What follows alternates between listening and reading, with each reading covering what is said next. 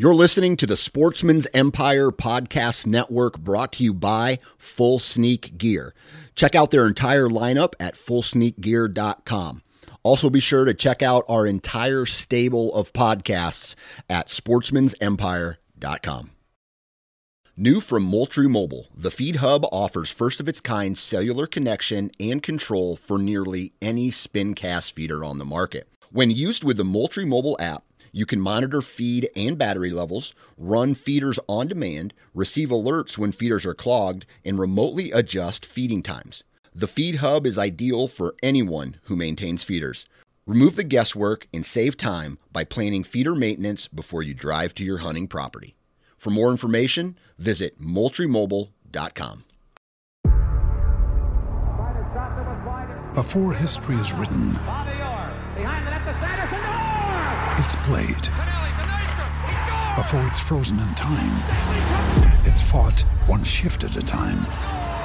Before it's etched in silver, it's carved in ice. What happens next will last forever.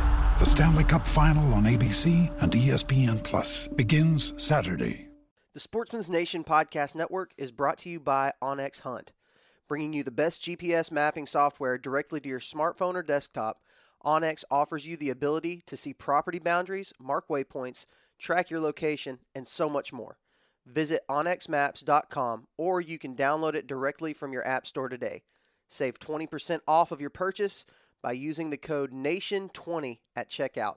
That's capital N Nation followed by the number 20.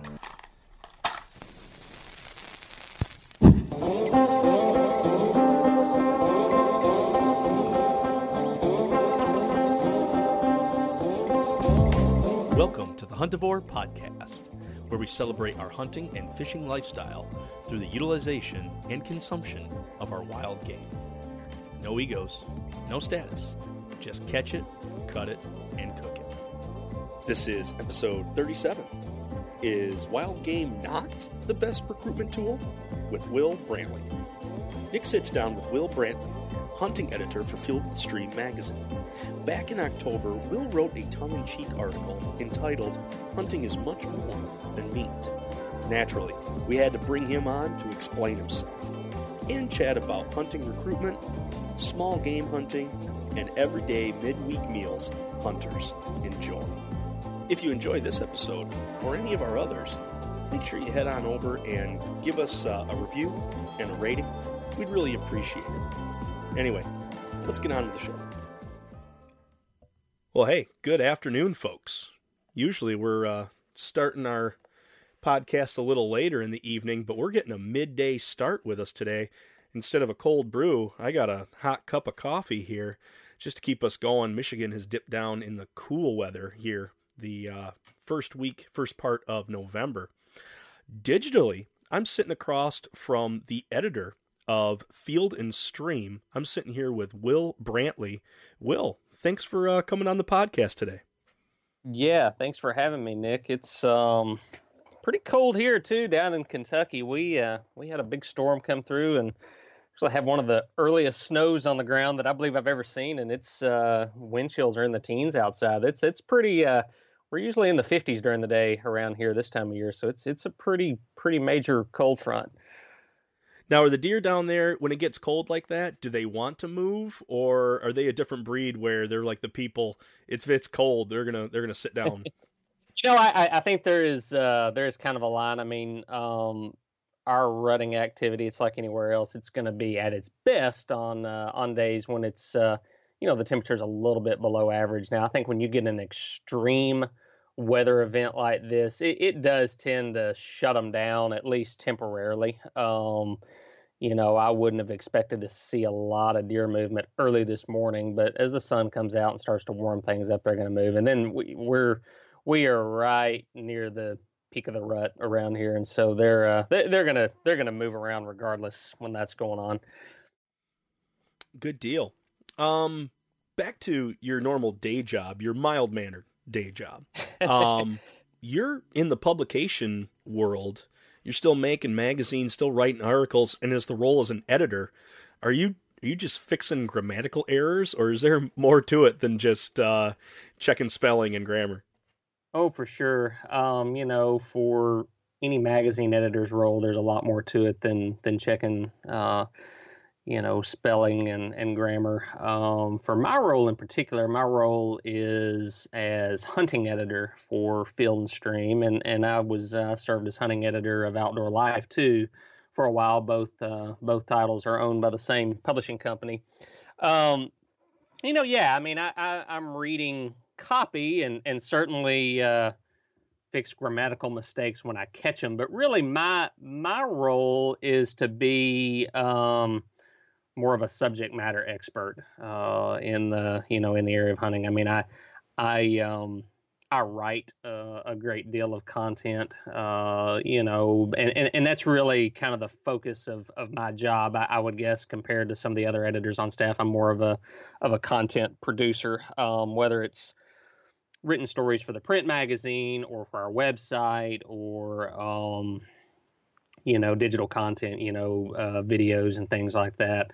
Uh, so I mean, I'm responsible for that, and then it, it's also my job to um, to be sure that our that our content is factually correct. To look at uh, magazine photos and and be sure that we've identified uh, a duck species properly, for example, or be sure that um, you know uh, a hunter in a photo is uh, you know wearing the the proper amount of hunter orange for the state that we say that he's hunting in, and be sure that we don't inadvertently show somebody violating a game law or um, you know, different little things like that. It's it's my responsibility to be on the lookout for those things and uh, and check those things both in in photos and, and illustrations, and then certainly in our in our copy. So.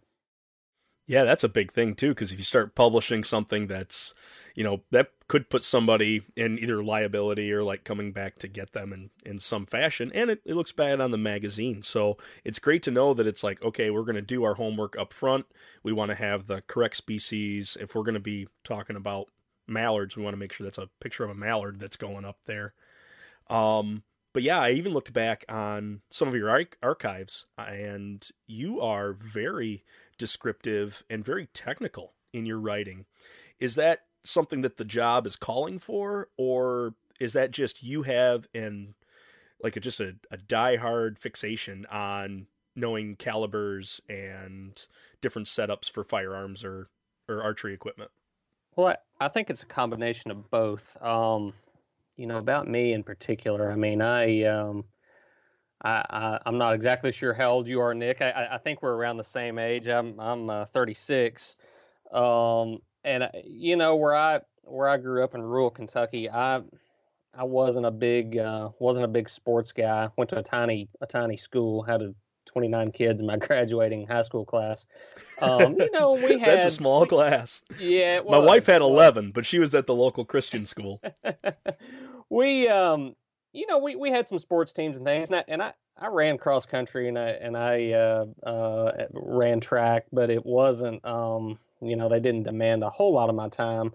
Uh, most of my time was spent hunting and fishing. Um, I was just um, from a very young age, I was just obsessive about it. It's uh, uh, and to this day, that's that's continued, and and really just virtually every single day of the year, um, I'm doing something that is related to uh, to hunting in particular. Um, whether it is, you know, just sitting down to uh, to to you know perform the duties of my job, you know, reading copy and and and writing stories. Um, but very often, uh, when I'm through at the desk, I'm I'm going outside. I'm uh, you know, an active land manager. Um, you know, I'm uh, very interested in uh, improving the habitat on uh, on our farms for for wildlife.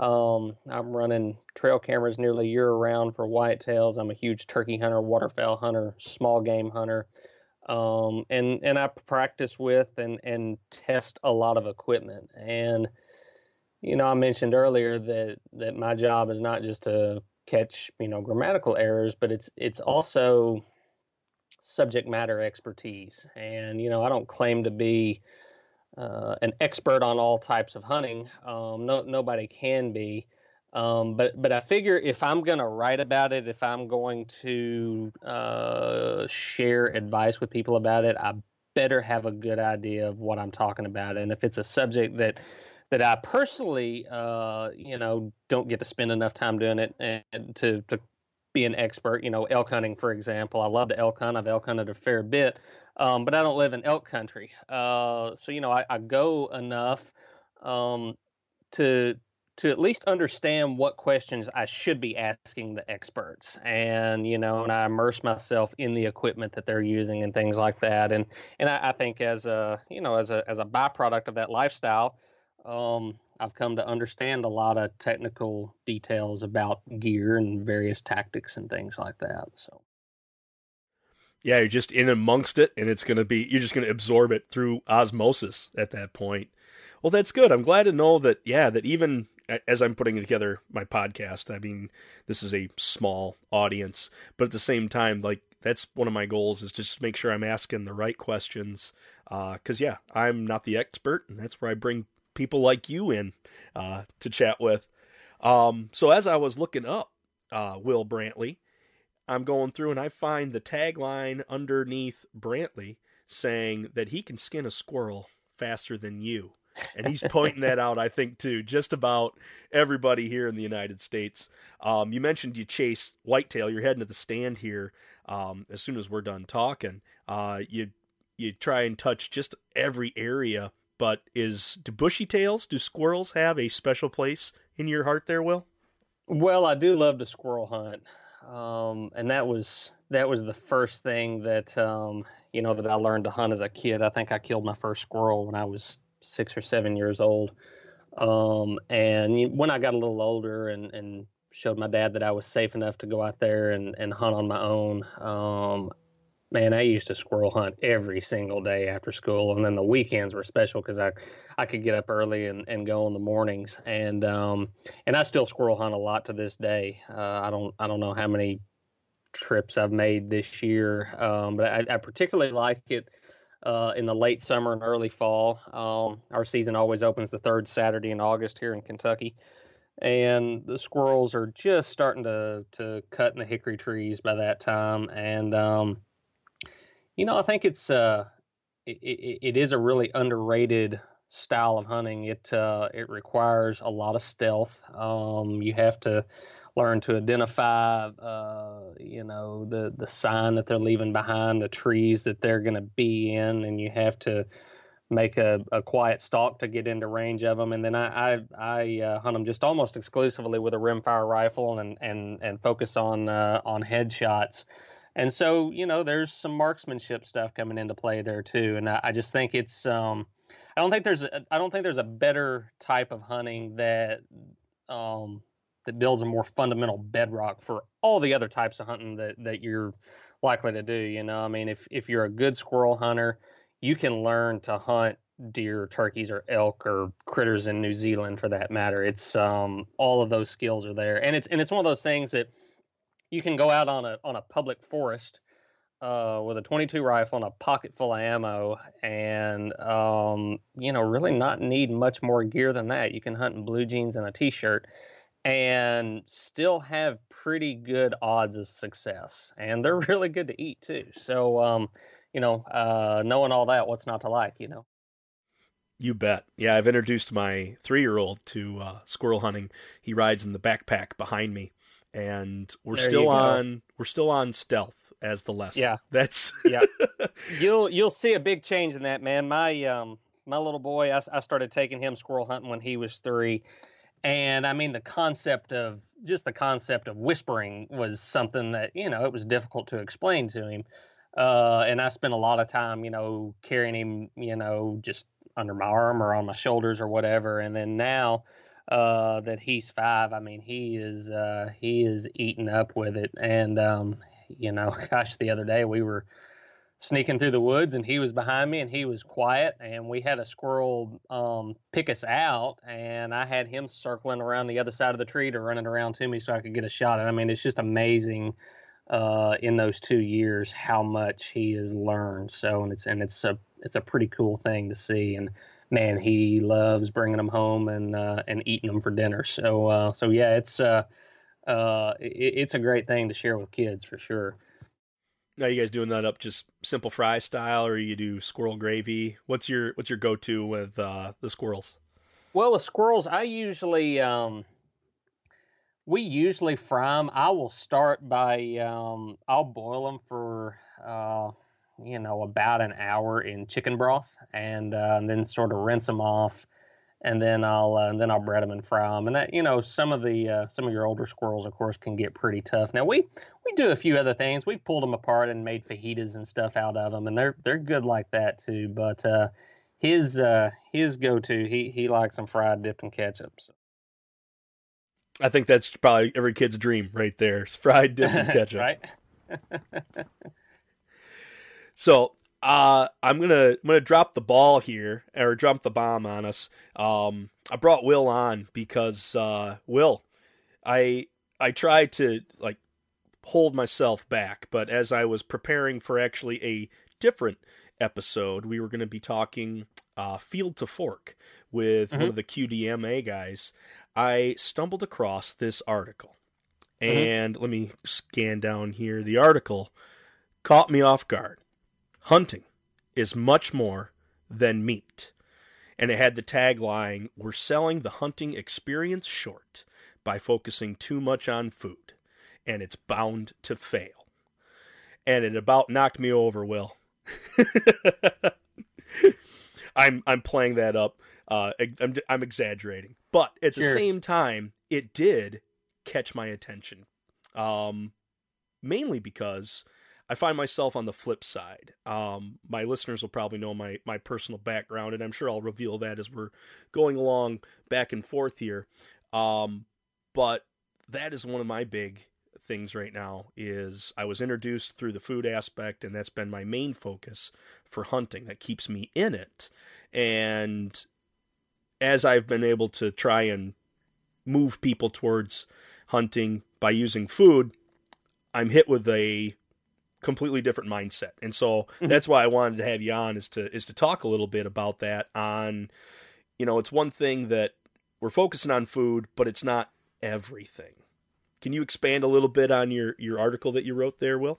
Yeah, yeah, for sure. Well, and I, I it sounds like you probably found the story online and this was um this was originally the back page uh, in the fall issue of Outdoor Life, and um, it was uh, it wasn't a topic that I pitched. It was it was one that um, the editor in chief Alex Robinson uh, came to me and, and asked me if I thought it was a topic worth uh, worth talking about. And um, you know, it really wasn't something that I had thought about a whole lot. Uh, but uh, you know, as I started writing it, I, I, I, realized that you know it is something that that comes up quite a bit. And um, you know, it was uh, uh, obviously. I think if you read the read the story, I mean, the the tone is meant to be a little bit tongue in cheek. It's it's meant to be a fun read, and you know, but also um, grab some attention and, and get some folks talking, just like uh, just like we are now. And you know, I, I think my big takeaway from it uh, is that you know, hey, look, um, focusing on the food is uh, it's it's just fine. Um, but if we are, you know, if, if the goal here is truly um, to recruit new hunters for the long haul, um, not to just get somebody to go for a weekend, um, and not to just get somebody to go and try some deer meat and say, you know, hey, hunting's pretty cool, but uh, I'll just wait for you to give me deer meat. To truly recruit somebody so that they are buying licenses, so that they're buying equipment, so that they're contributing to conservation over the long haul, to truly convert somebody to a hunter, um, I just I, I, felt like that just focusing on the recipes uh, is is really kind of it, it, it kind of missing the boat because there's so much more to it um, than just the food at the end. And then kind of as an offshoot of that uh, of that locavore movement, I mean, and and this again was was meant to be sort of the tongue in cheek part of the piece was, um, you know, uh, there, has been kind of a, a foodie culture, um, you know, kind of arise out of this, and uh, some of the recipes are pretty challenging, pretty exotic, and and um, that's that's great until they get to a point to where um, they make guys who have been eating deer meat all their life, and maybe they don't cook it in a fancy uh, recipe, um, but they make those guys suddenly feel like, well, I'm I'm not fixing this correctly, or I'm not cooking it correctly, and and you know, I don't think that's like a huge problem, but but I have seen it happen enough. You know, there's kind of a, a, a sometimes a highbrow attitude associated with it, and you know, if you get to the point where that is off-putting to you know veteran hunters who um, can do a really good job at introducing somebody new to the sport. It's you know it's uh, I, I I don't think it's a good thing. You know what I mean? So um, so that was uh, that was kind of the big takeaway uh, from from that column. Yeah, reading the article, it really had some valid points um, that you were putting out there. Uh, my personal testimony is the whole reason I got into hunting is I mean I I love what we produce at our family's farm, but I just wanted to expound on that. And that's where I had the ability through different friends to to get into hunting and from that that's where my my palate has been able to broaden. Um, I've wanted to try new different types of game, being successful and actually like, you know, getting venison. It's it's something that I enjoy putting up. And so that's my my motivation behind that is that it is something that's accessible. Um, I think there was a piece in there that was saying that if if they can head to a farmer's market and get grass grain fed or grass fed organic you you name the the buzzword is there really the draw to go get something else that's that's already the, those same taglines um, so I've seen that people are getting excited because they are really moving towards something that they establish or acquire themselves. Uh, whether that be through a, a farming aspect, like a small little startup, or it be, yeah, they're going to take up um, hunting. You're saying that this is a great motivator, but at the same time, for that long term sustainability, you know, they're they're going to need somebody alongside them to show them what they need to know. That's right. That's right. You know, and I'll I'll I'll tell you a little story here. Um, you know, when Alex came to me with this with this column idea, um, he he helps with a program there uh, around the Twin Cities uh, that I think is pretty similar to the to the Field to Fork program, which I'm, I'm familiar with through QDMA. I, I, work with the QDMA guys a lot, and, and uh, you know, don't get me wrong; these are these are great programs. Um, the the heart is in the right spot. I mean, they, are really good programs, and and I think overall they do a really good job. But Alex has told me um, a couple of stories from you know from his own experiences helping with these programs, and he's obviously there uh, to to be a mentor to these new would be hunters. And so the program starts with a you know a week or so, uh, as I understand it, of, of classroom instruction, and, and you maybe have uh, ten people there, and you know the the instructors ask you know why why people are there, why they are wanting to learn to hunt, and almost universally. Um, people say that they're there because you know they they they want the meat. They are interested in that uh, sustainable, organic, free range meat, um, knowing where it comes from, and uh, you know, hey, I mean that's a that's a great goal, you know. Um, but what what ends up happening is they are so focused on that freezer full of meat at the end of it that they go through their classroom instruction, and then uh, they get two days of uh, of hunting on public land, you know, state forest, and you know, they get out there and they're, they're getting up early and it's cold and they're sitting there all day. And, you know, they're the odds of success for, you know, a really experienced deer hunter under those circumstances are pretty low. And you get somebody who's never done it before, um, most of them go, they don't even see a deer. Uh, you know, one or two of them, uh, Alex says, maybe get a deer over the course of the weekend. But, but again, most of them don't even see a deer. And so, if we're not um, if, if we're not properly preparing people for the reality of what hunting is like, it is extremely difficult. Um, it can be extremely difficult. um, it, particularly under those circumstances. And and when you get somebody who's new and you know maybe they don't have the access to uh, you know, to a private farm, um, and they, and they are forced to to hunt on public land. I mean, if their if their true motivation is just that organic meat in the freezer, how many days are they going to sit on that public forest uh, in the cold without seeing anything um, before they give it up?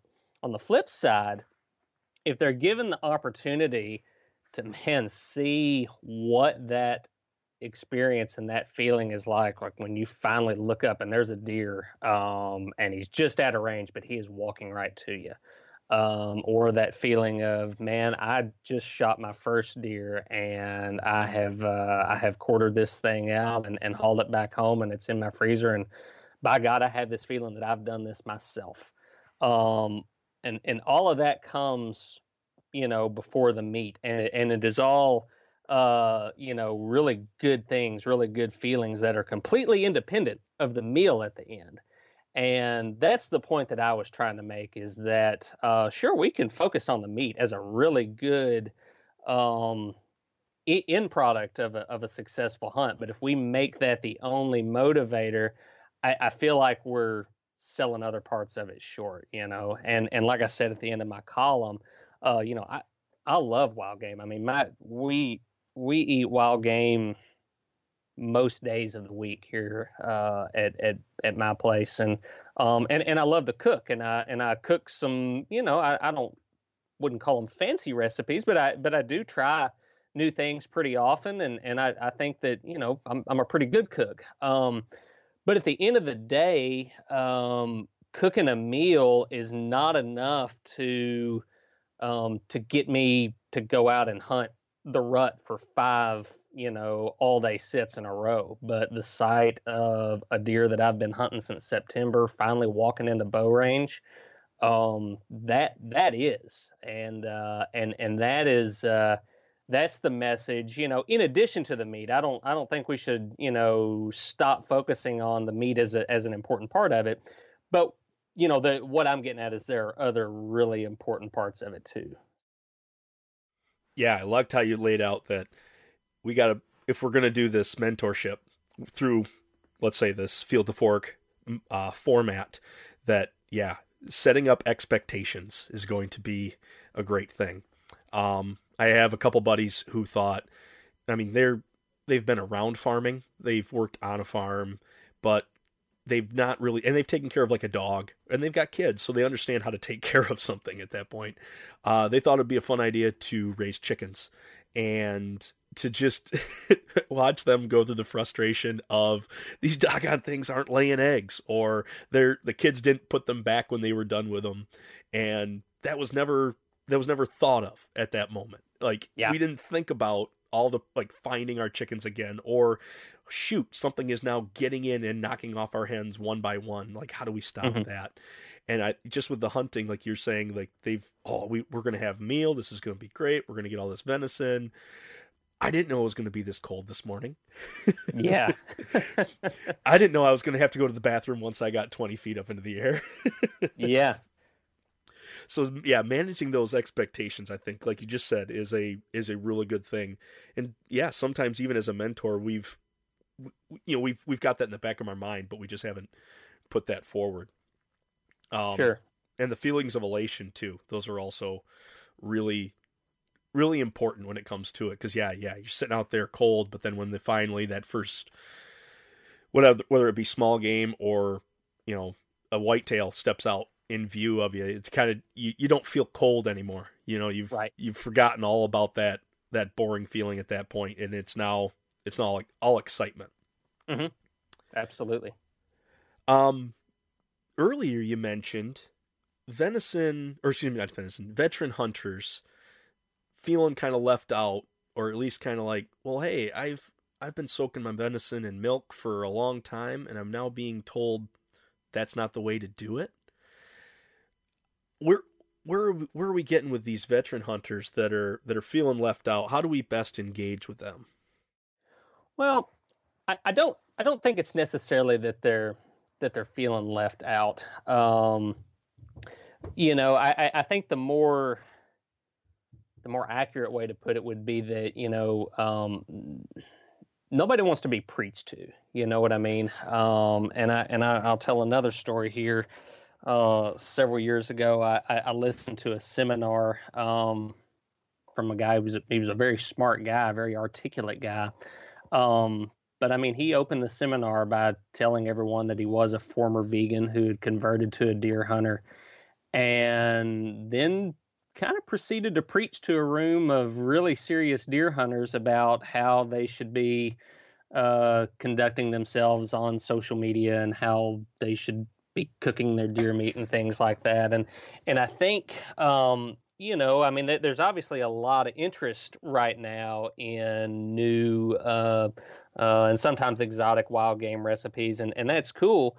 Um, but some of those things are are pretty intimidating and um, on the one hand, when you see recipes like that shared, uh, you know, by by some personalities in this, you know, in this cooking world, and then on the other hand, you also see them say things like, "Well, you shouldn't use bacon or a marinade because that masks the taste of the venison," uh, and they're saying that to people who have been deer hunting since they were kids, and that's how they've always eaten it, and and they know that it tastes good um, that that at that point um, can become a little off-putting, and and I think it's kind of an incremental thing. You know what I mean? They see a fancy recipe or a, or another fancy recipe, and they remember that that line that's um, you know not meant to be rude, but it is a little bit highbrow. It is a little bit preachy.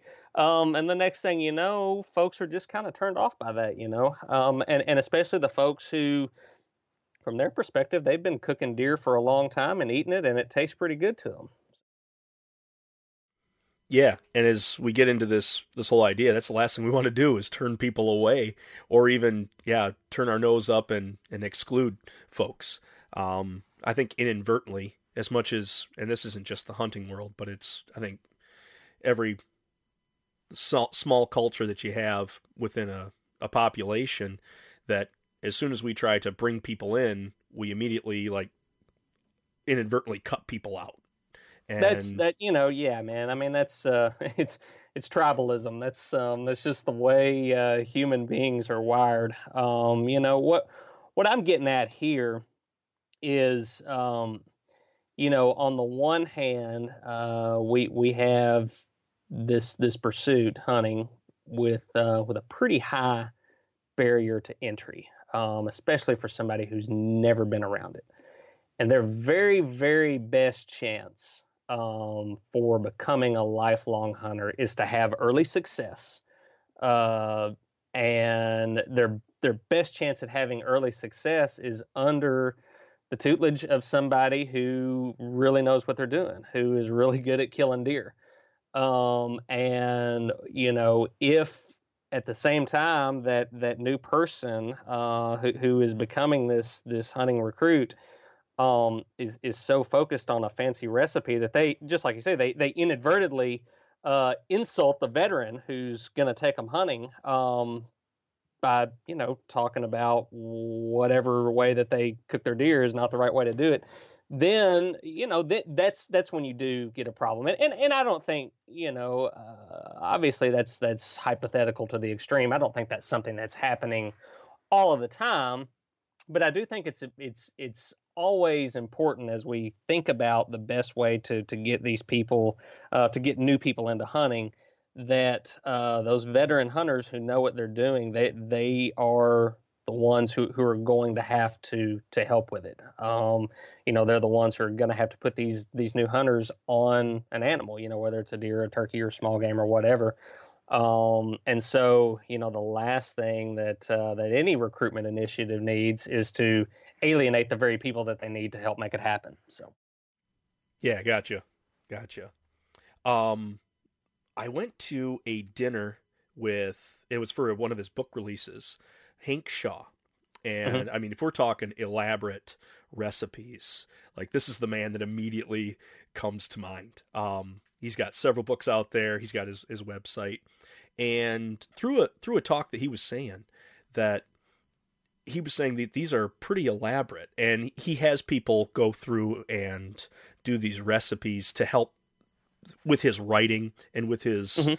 uh, the amounts that he's adding to it and the basically he's trying to paint a picture to somebody who has in a home kitchen. That's his that's his goal. And so you do get some really wordy uh, recipe. It can be very intimidating, but he goes on to say that this isn't something that you want to just like wake up one morning and say, "I'm going to do this," you know, without having any prior knowledge, or somebody saying, "Well, I'm going to pick up hunting, so I'm also going to pick up Hank's book and turn to one of the most elaborate recipes that are in here." at some point, there's got to be like a, a succession at that, where as a young hunter, you know, maybe introducing that once they get success, you peel off that backstrap, simple grill it, and I mean that's what they were there for. If they Mhm. can get that down, like that's that's going to keep not only the participant, the recruit excited because now oh I I'm going to do this next time or you know that, that that's their motivation. But at the same time I feel that the mentor can have a full uh experience at that as well. Because I mean as much as you are teaching you're learning by teaching at that point. So but yeah Hank was definitely forward in saying like hey there's a there's got to be a succession here that we've got some recipes that are easy. Let's start there and then we'll work on you know the elaborate stuff later For sure. For sure.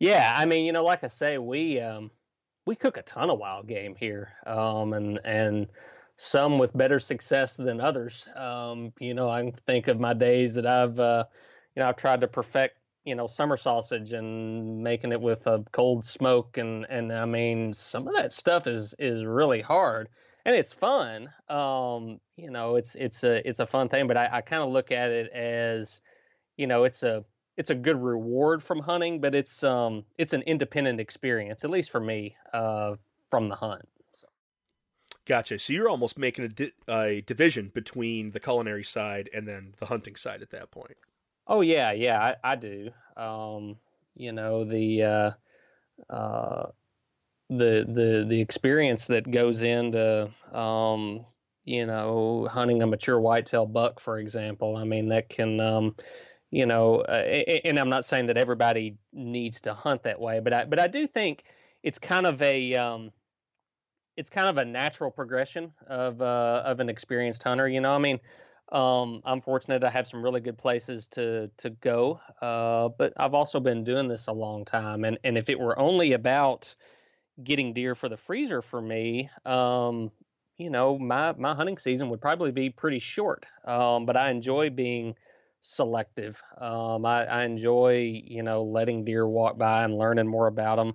Um, and, you know, hopefully, uh, you know, hopefully focusing on an older animal that, uh, you know, that I, that I've been able to, to narrow down and, and outsmart. And at the end of it, sure, I'm gonna, I'm gonna enjoy eating that animal for dinner too. Um, but it's not what I'm thinking about when I'm checking my trail camera photos and, and trying to plan my next spot where I'm going to try to set up for a shot. So,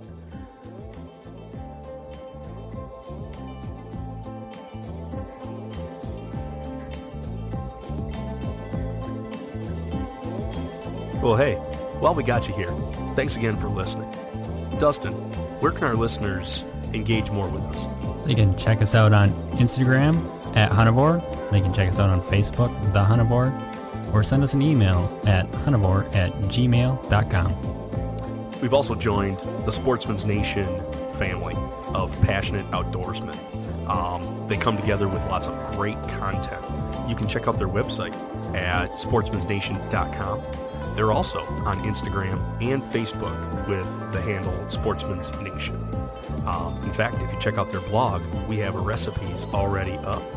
And they are a 2% for conservation company, which means as a business, they give 1% of their time and 1% of their earnings back to the wildlife and wild places that we love.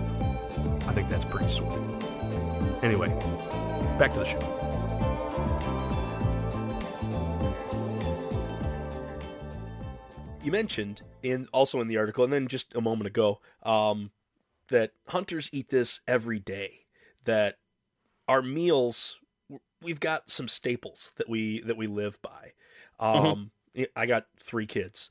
you know, with I call it the holy trinity of ground, where you've got you got burgers, you got goulash, and you got meatballs. Like it just goes in rotation. Spaghetti one night, you know, we have our either the chili or the goulash. Really easy to make up. You make it up. It takes twenty minutes to do all that. Oh yeah. Um, as we're as we're going through this, do you have any staples that you uh that it's like seems like you you come home, you don't really want to cook, but you just want to make something up in wild games. What you got? What seems to be a Mhm. go-to for you? We have several, and, and definitely we um, we eat a lot of ground meat. Uh, when you mention uh, when you mention spaghetti and chili and vegetable soup, man, those are um, those are definitely some some standbys uh, for us. We don't do goulash as much, although we do hamburger helper a whole lot. Um, so I, I guess that's that's kind of close. Um, we do a lot of sloppy joes. Um, we do a lot of uh, a lot of fried backstrap medallions. But I, but I think if if I were to say that like our our kind of our go to for um, you know especially if we have company um, and it's and it's the wintertime for for feeding a lot of people what we do is uh, is a crock pot of uh, we we- you know it's just like Italian beef we just call it Italian deer um, and I like to take a uh, shoulder from you know from like a yearling um, I like to uh, a lot of my freezer deer I actually like to shoot yearling does at the end of the winter um, when they've uh, had time to pack on some pounds but they're still pretty young um, those shoulders will be pretty small and uh, just about the perfect size, especially if you cut them in half for putting in a crock pot. And, um, you know, trim them up a little bit, put them in a crock pot with uh, just some um, beef broth. And we just slow cook them all day. Um, and uh, we take them out, um, rinse them off, and pull the meat off the bone.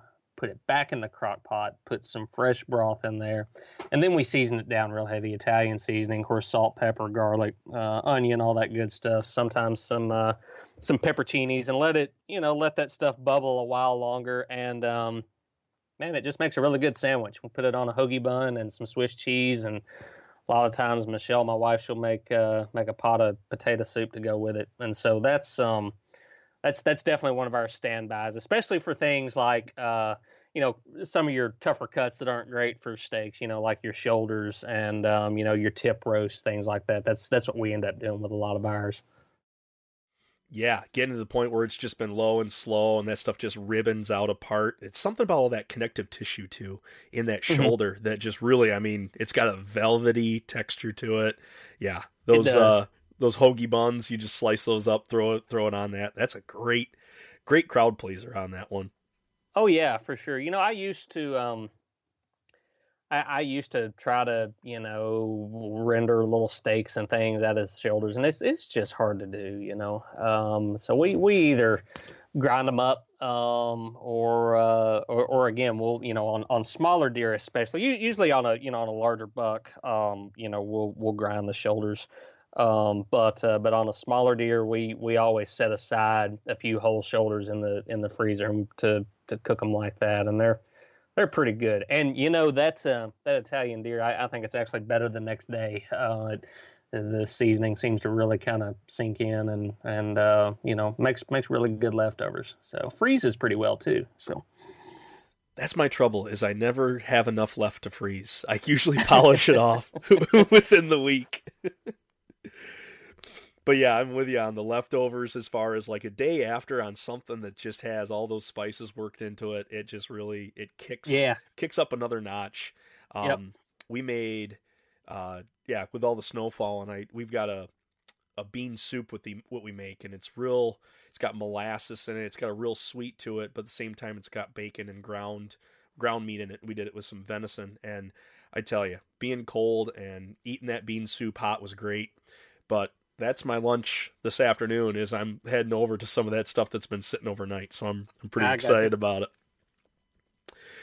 to to quickly jump back into like as we're as we're talking to to folks maybe a little younger than we are or maybe right around where we're at where this this motivation to get out and hunt um and we're talking about we we want to acquire our own meat and they're finding this is going to be the the sustainable method um and we're sitting here on the side of probably the mentors.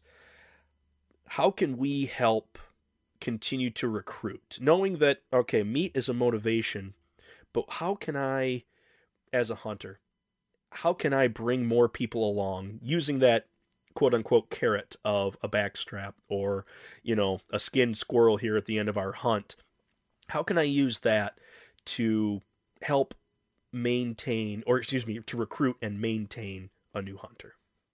Yeah, well, you know, I've I've um, been fortunate. I, have I've been able to, to introduce a lot of new people to hunting over the years, and kids and, and adults, and um, I, I've seen a lot of first deer shot and a lot of first squirrels and first turkeys, and um, you know, I, I think at the end of the day, regardless of what somebody's motivation is, if if um, you know, hey, if they are primarily motivated by a deer in the freezer, um, that's great. Um, if they're uh, motivated by that, but more so just the the entire experience, that's great too. It doesn't really matter what their motivation is, but I think as a as a mentor um, and as somebody who uh, who has the responsibility of, of trying to help recruit new hunters, um, we have to look at the importance of those first couple of days in the field.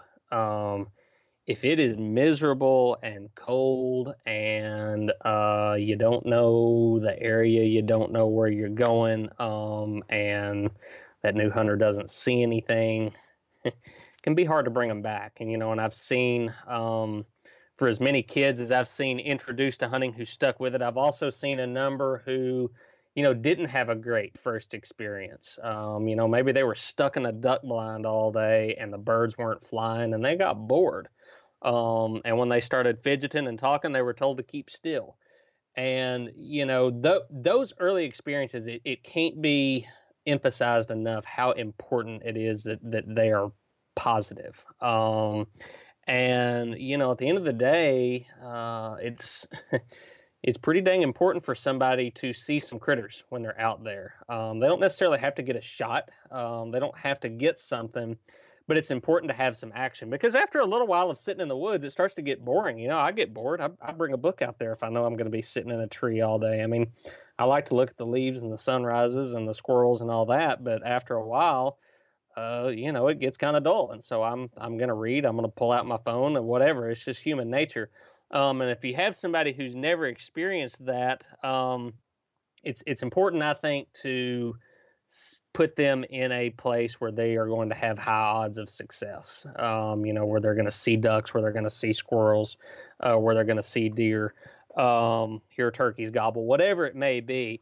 And so I think as a mentor, um, it's our job to be sure that we do our part in preparing on the front end to make that happen. Um, you know, if we're taking uh, somebody on, uh, you know, on on state forest for the weekend, um, you know, we already know the deck is stacked. We better get out there and do some scouting. We better get out there and, and set some trail cameras and at least be sure that they are uh, in the best possible situation that they can be in to, you know, to have an opportunity. And I think that um, above all else, regardless of whether you're mentoring a kid or or somebody who's 35 years old, is important. Yeah, I like that. That's that seems to hit the nail right on the head. That we want to have a positive experience throughout the whole thing, whether it's seeing animals, having an enjoyable time, um, really upplaying the adventure side of it mm-hmm. that you know there's going to be adversity there's going to be something you're going to have to work through we're going to have to be tough but then to have something at the end whether it be we see animals and we get to pursue them or hey we get to come back and have hot cocoa or something. But anyway yeah. to make that an enjoyable experience. So i'm glad you uh, set that up for us. And this has been a great talk will. This has been a, a good time. Um, yeah for sure. I've enjoyed it. Good I've come down to the crescendo, the big voila of my podcast, and that's our two dish breakdown. And we mentioned one already, but I'm going to throw another one at you. Your first dish that you were going to break down for us is going to be that same idea of a veteran hunter cooking up a midweek dinner. We're talking Wednesday. It's already 525. We need to have dinner down in the next 35 minutes. What would be a go-to dinner by a veteran hunter?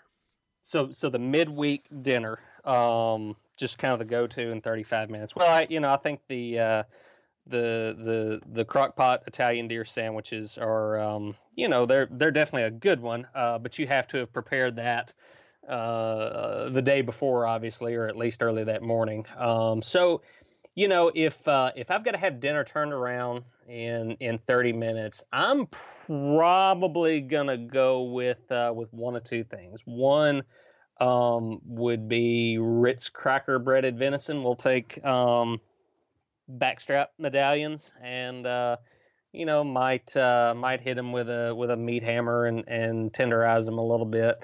Um, I'm gonna put just a little sriracha and some soy sauce and some olive oil on them, and just give them about a I don't know 15 minute marinade.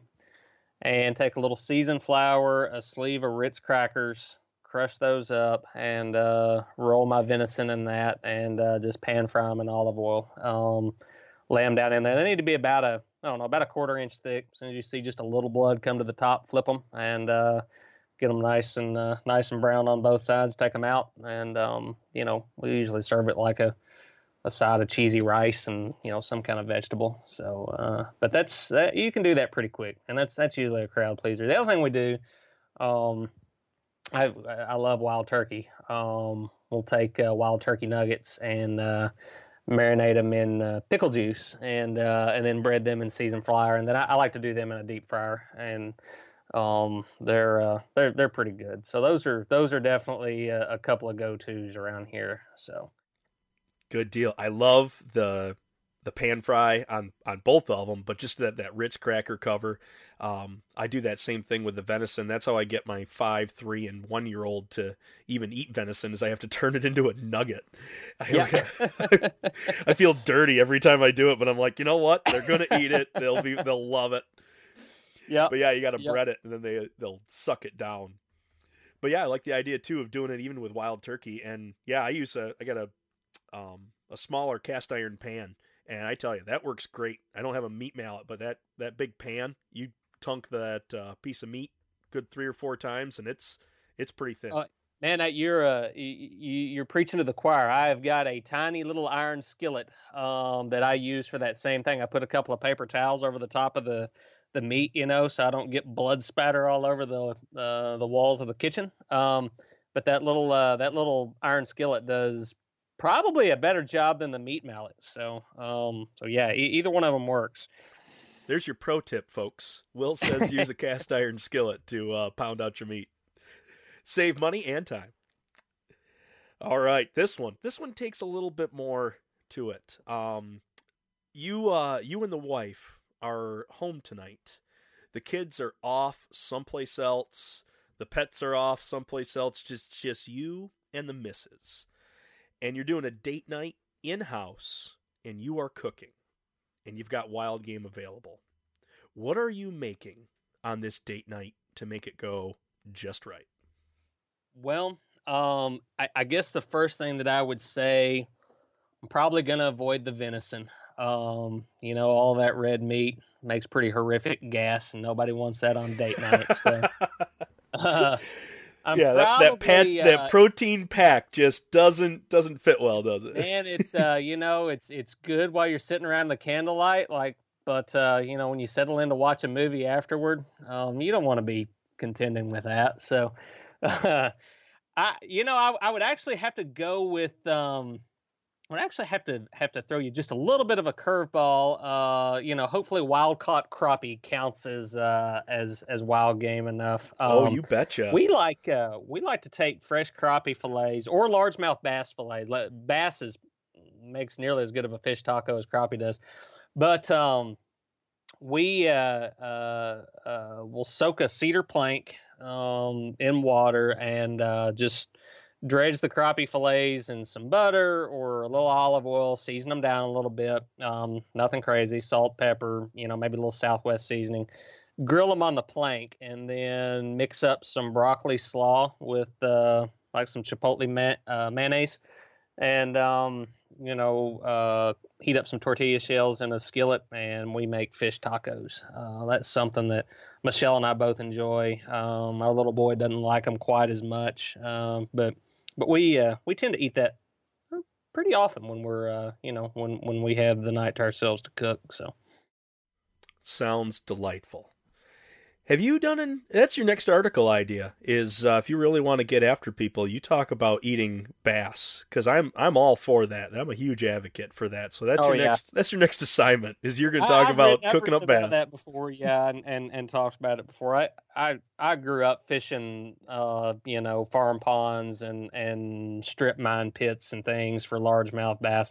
I, I actually never knew there was anything wrong with eating a bass until I went to work for a fishing magazine right out of college, and uh, you know, um, worked there for a while, and it was, it was a great place to work. But um, uh, you know, there were a lot of tournament fishermen on staff, and uh, you know, I got a lot of funny looks when I talked about eating bass, and I, you know, it didn't much matter to me. I, I continue to eat them, so um, you know, they taste good. So Well, good deal. Glad to hear that. Well, Will, I'm going to have you hold on for just a second, but I'm uh, going to hold up and uh, wrap up our audience here. Folks, this has been a great talk. I hope you've uh, got a chance to listen. If you've got the opportunity to mentor a new hunter, make sure you manage those expectations. Make sure you show them a positive time. And whether you're new or an old hunter, keep your knife sharp.